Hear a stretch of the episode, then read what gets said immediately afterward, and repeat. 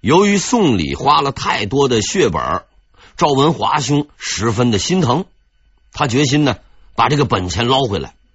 当然了，这对他而言实在是算不上什么难事儿，因为他是工部尚书，是全国最大的包工头，普天下那么多工程，随便捞一把那也就差不多了。赵文华是这么想的，也是这么做的。他就开始发挥自己的特长，是大捞特捞，管你是豆腐渣还是烂尾楼，能捞钱就行，爱谁住谁住，反正我不住。可是赵尚书翻本的意愿实在是太过强烈了，他加足了马力，肆无忌惮的捞，加班加点的捞，终于捞出了麻烦。嘉靖道长天天虽然那儿炼丹修道，但是毕竟还没有成仙。饭还得吃，觉还得睡，房子也得住。可是西院的住房条件有限，他觉得不太满意，决定呢另盖新房。这个房地产工程自然就交给了工部办理。按说皇帝的工程那应该加紧办，可是赵部长的脑袋呀，还 不知是是不是撞了这个柱子，竟然对此爱答不理的放任自流。结果呢，一栋房子修了好几个月还没有成型，整成了一个什么烂尾楼。嘉靖道长还是值得表扬的，他并没有发怨言，催促赵文华，还是住着自己的老房子。然而不久之后的一个偶然事件，却将这个包工头彻底送上了绝路。有那么一天，嘉靖啊闲来无事，登高望远。忽然看见西长安街有一座豪宅，他便问旁边的人：“那栋房子是谁的？”考验人品的时候到了。一百年前，明英宗朱祁镇曾站在高台上，看着类似的豪宅，问过同样的问题。那次回答的结果是：曾经风光无限的石亨全家覆灭。在皇宫附近盖高楼，向来那是个很危险的事情，但是人们却屡教不改。赵文华显然也没有足够的觉悟，于是接下来的回答将决定他的命运。如果赵部长的人品好，关系足，应该可以避过这场祸。可惜呀、这位兄弟平日实在是缺乏素质。嘉靖身边的陪同人员争先恐后的说出了赵部长的名字。还有一位不厚道的仁兄说了这么一句话：“呃，工部的建筑材料大半都拿去修赵尚书的房子了，陛下的新房哪能用得上啊？”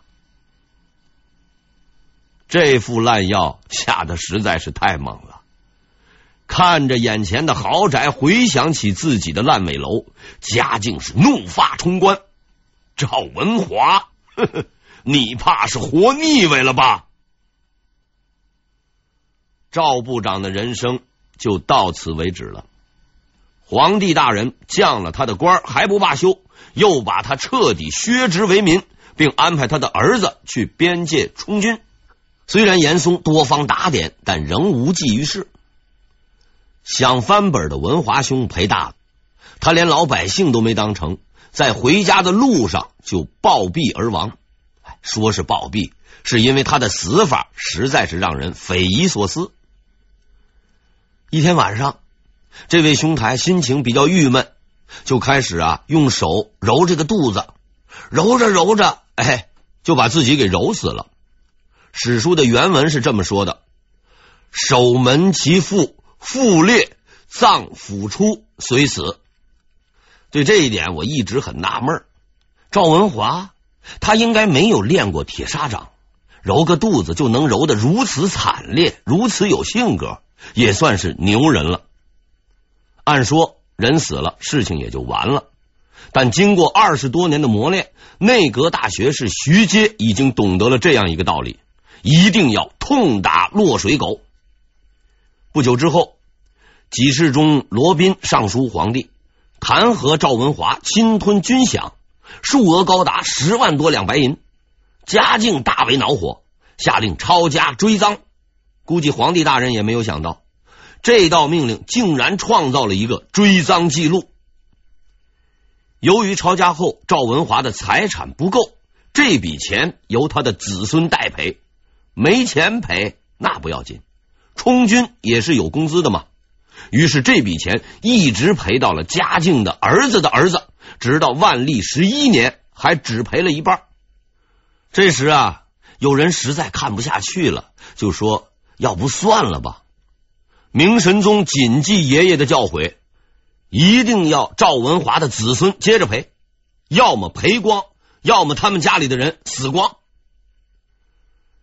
赵文华的悲惨经历告诉我们，就算是穷疯了，皇帝的东西那也是无论如何不能动的。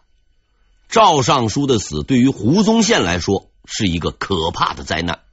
胡宗宪自然不喜欢这位既贪又蠢的包工头，但是这位包工头是他的靠山和支柱。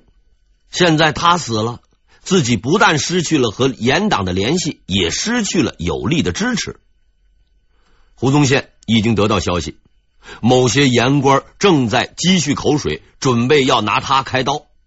上面没人保，万一被整下来，不但自己完蛋，连徐渭、俞大猷、戚继光这帮班底儿也要跟着一起走人。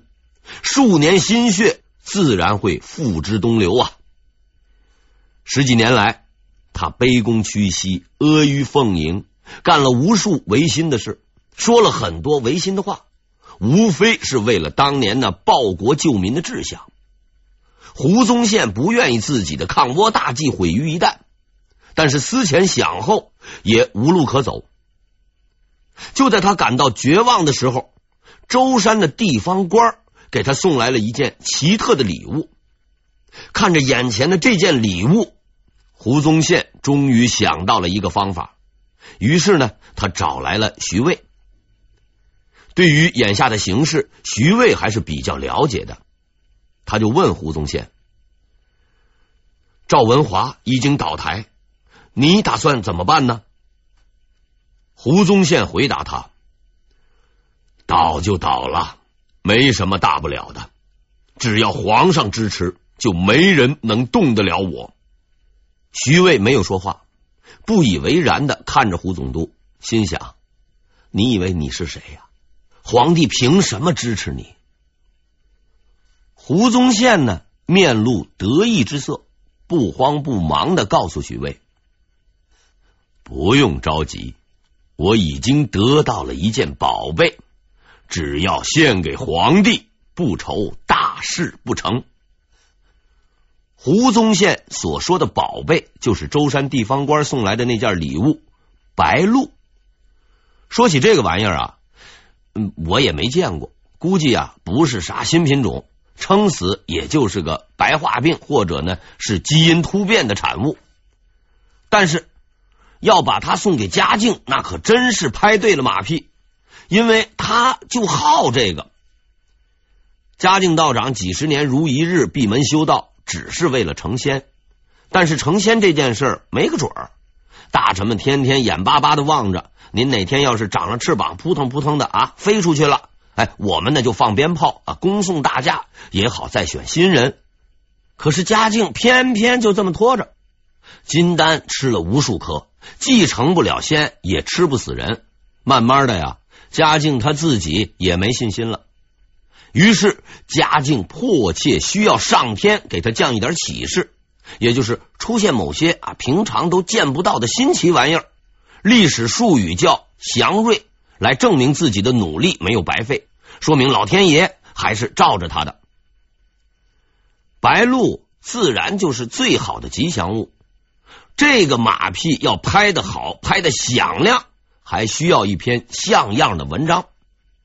不能说句啊，臣胡宗宪所送，那就完事儿了。你得阐明这头白化鹿出现的伟大意义，以及对未来形势的指导作用。要坚定皇帝的信心，要让他相信修道的前途是光明的，是远大的，是大有可为的。这是一篇极为重要的文章，它关系着胡宗宪的前途，关系着抗倭大计，关系着东南沿海百姓的安宁。胡宗宪一脸肃穆的注视着徐渭说：“天下虽大，这篇文章唯你可写呀！胡宗宪卷起了袖子，准备亲自为徐渭磨墨。徐渭是彻底明白了，他明白了自己要做什么，以及为什么要这么样做。于是他提起了笔，在那个夜晚，徐渭将自己天赋才智与毕生所学慷慨的注入到这篇荒唐的文章里，为了一个崇高的理由。这是一篇历史上著名的马屁文章，言辞优美，荒诞不经。在许多人看来，这篇文章是大才子徐渭人生中的败笔，因为里面充满了卑微和下作，没有丝毫的气节。但事实上，在这篇卑微下作的文章背后，隐藏着一种耀眼的光芒。即使卑躬屈膝，即使刻意逢迎。也绝不接受失败，绝不轻言放弃。所以，我认为，虽然胡宗宪贪诈、徐渭狂傲，但是在那个晚上，他们做了一件伟大的事。徐渭的才学再一次得到了肯定。嘉靖道长看了文章之后，兴高采烈，不但赏赐了很多财物，竟然还亲自跑到宗庙向老祖宗祷告了一番。可见是喜出望外，胡宗宪的地位彻底保住了，他不再需要依附于任何人，因为他已获得了皇帝的支持。为祸国家数十年的倭寇之乱将在他的手中被彻底扑灭。经过严格训练，戚继光的义乌军已经具备了极强的战斗力。然而，在几次与倭寇的遭遇战以后，戚继光无奈的发现。虽说每次都能击败敌人，却总是杀人一千，自损八百，双方伤亡比例差不多。这实在不是我军无能，而是敌人太凶狠。实事求是的讲，日本倭寇的战斗力确实极其强悍，因为这帮人孤悬海外搞抢劫，随时可能被人打死。要想活命，那就只能拼命。而其中更为可怕的。是那批使用武士刀的武士和浪人。要知道，一个人要想熟练的使用武士刀，至少要经过五年以上的训练。而且让很多人想象不到的是，在近身搏斗的时候，他们的刀很少与明军士兵的武器相碰，出刀极其冷静，总是寻找空隙出击，专斩没有盔甲包裹的柔弱部位。不击则已，一击必是重伤。说他们是武林高手，实在一点都不夸张。相对而言呢，义乌兵的战斗精神也很顽强，但毕竟训练时间短，武艺这东西那又不是烤烧饼，说成就成。而与对方死拼，实在也不划算。自己手下只有四千人，就算拼死对方四五千人，那也是无济于事的。戚继光很清楚，如果单靠近身肉搏，成本太高，很难消灭倭寇。但在那个冷兵器为主的时代，除了抄家伙和敌人对砍以外，似乎也没有更好的办法。就在戚继光无计可施的时候，有一个人帮助他找到了那条制胜之道。不久之前，王守仁的弟子唐顺之从京城来到了浙江。他的使命是巡视军务，与当年在东宫的同事、现在的从一品内阁大学士徐阶相比，他的进步实在有限。混到现在，还只是个五品官。然而，实际上他是一个有着非凡影响力的人。他的官衔说起来只有五品，却是个极为重要的职位——兵部直方司郎中。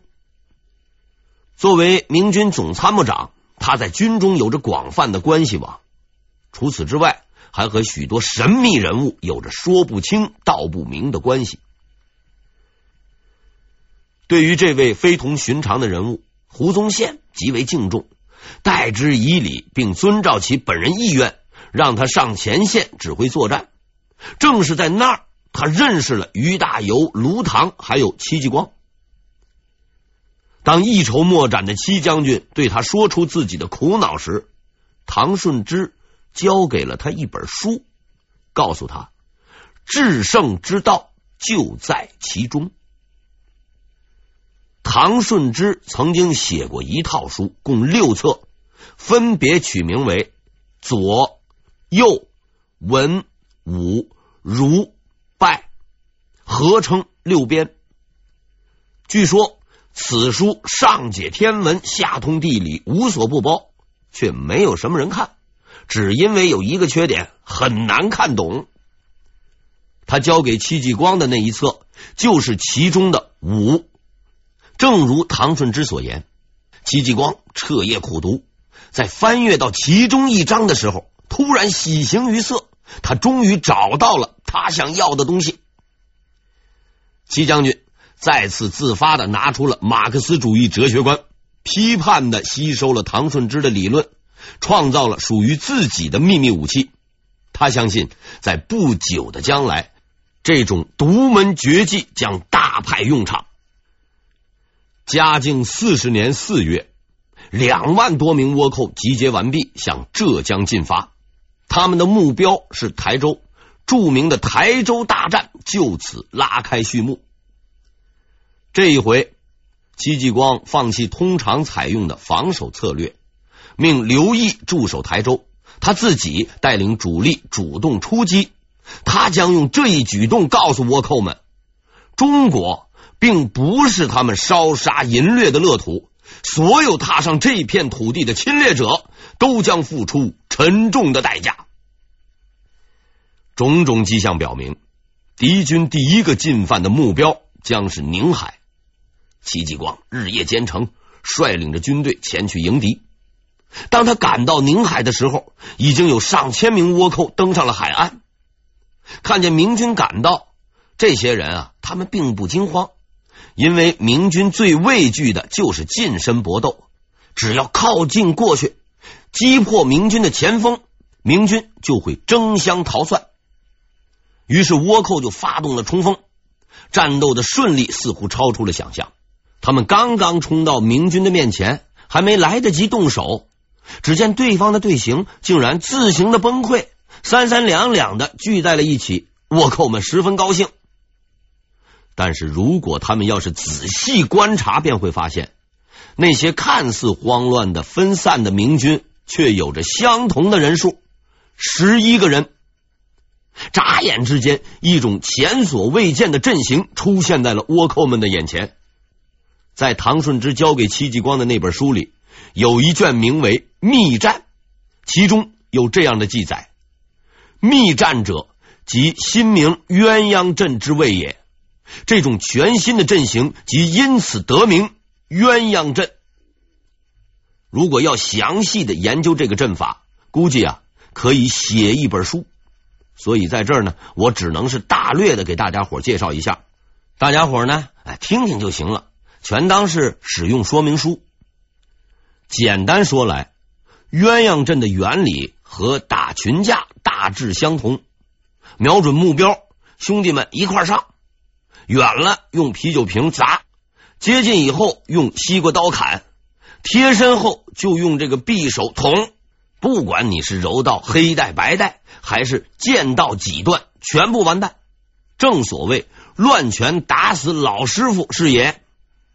当然了，这只是一个形象的比喻。事实上，鸳鸯阵是古代军事智慧的伟大杰作。作为一个近身格斗阵法。在此后的百年之中，人们依然无法找到破解它的方法。这个由十一人组成的鸳鸯阵之所以能够名留青史、威名远播，是因为它不但有着极为可怕的战斗威力，而且几乎毫无破绽。这是一个近乎完美的战斗队列，因为它有着无可挑剔的位置组合和武器装备。在这十一个人中，有一个是队长，他站在队伍的前列中央，其余十个人分成两列纵队站在他的背后。虽说只有十个人，他们却持有四种不同的武器，并组成了五道互相配合的攻击线。在队长身后是两名持标枪的盾牌兵，他们用盾牌掩护自己和后面的战友，并首先投掷标枪发动进攻。掩护盾牌兵的是站在他们后面的狼筅兵。所谓狼筅是一种特制的兵器，形状十分怪异，以长铁棍为主干，上面扎满了这个铁枝和倒刺，往前一挺，跟这个铁丝网一样，任谁你也过不来。狼显兵的后面是四名长矛兵，他们是队伍的攻击主力，看见敌人就使用这个长矛刺杀。队列的最后是两名短刀手，防止敌人迂回从侧翼保护长枪手。这是一个毫无弱点的阵型，十一个人互相配合、互相掩护，构成一个完美的杀阵。就算你是日本剑圣宫本武藏，估计啊也没戏唱。正所谓无知者无畏，宁海的倭寇们没见过什么鸳鸯阵，不管三七二十一，玩起了武士道，拼了命的往前冲。但是还没走几步呢，很多人就被飞来的标枪射倒。运气好点的继续冲，哎，就会被盾牌挡住，或者是被狼筅勾住，倒刺拉扯几次，就算是不死，也要掉层皮。如果鸿运高照，到现在你还没死，哎，也不用高兴太早，因为还有四支长矛在那儿等着你。就算你想反击，前面有狼筅和盾牌挡着，只能是干着急，眼睁睁的看着对方捅你，不被捅死也被气死了。情况大致就是这样。倭寇们没冲多久就被标枪、狼筅和长矛杀死了大半。剩下的人虽然还不知道这套阵法的结构和奥妙，但是有一点他们是清楚的：再不快跑，那就死定了。宁海前哨战就这样结束了，倭寇死伤二百多人，戚家军除一人轻伤外毫无损失。戚继光的第一次出击获得了完胜，倭寇全线败退。但多年的经验告诉他。事情并没有那么简单。根据情报显示，这一回敌军进犯规模达几万人之众，且经过了周密的组织。这次前哨战进展似乎太过于顺利了，顺利的如同有人安排一样。戚继光的预感是正确的，这确实是一个陷阱。就在明军抵达宁海的同时，数千倭寇主力。正向新河方向急行挺进，意图偷袭新河城。当这个紧急的军情传到大本营的时候，所有的人都惊呆了，因为新河城十分空虚，根本没有防护能力，里面主要驻扎着明军将领与士兵的家属，以妇孺居多。如若落入倭寇的手中，后果那将是不堪设想的。这一下，大家伙都紧张了。老婆孩子还在城里，要是有个三长两短，那不是闹着玩的。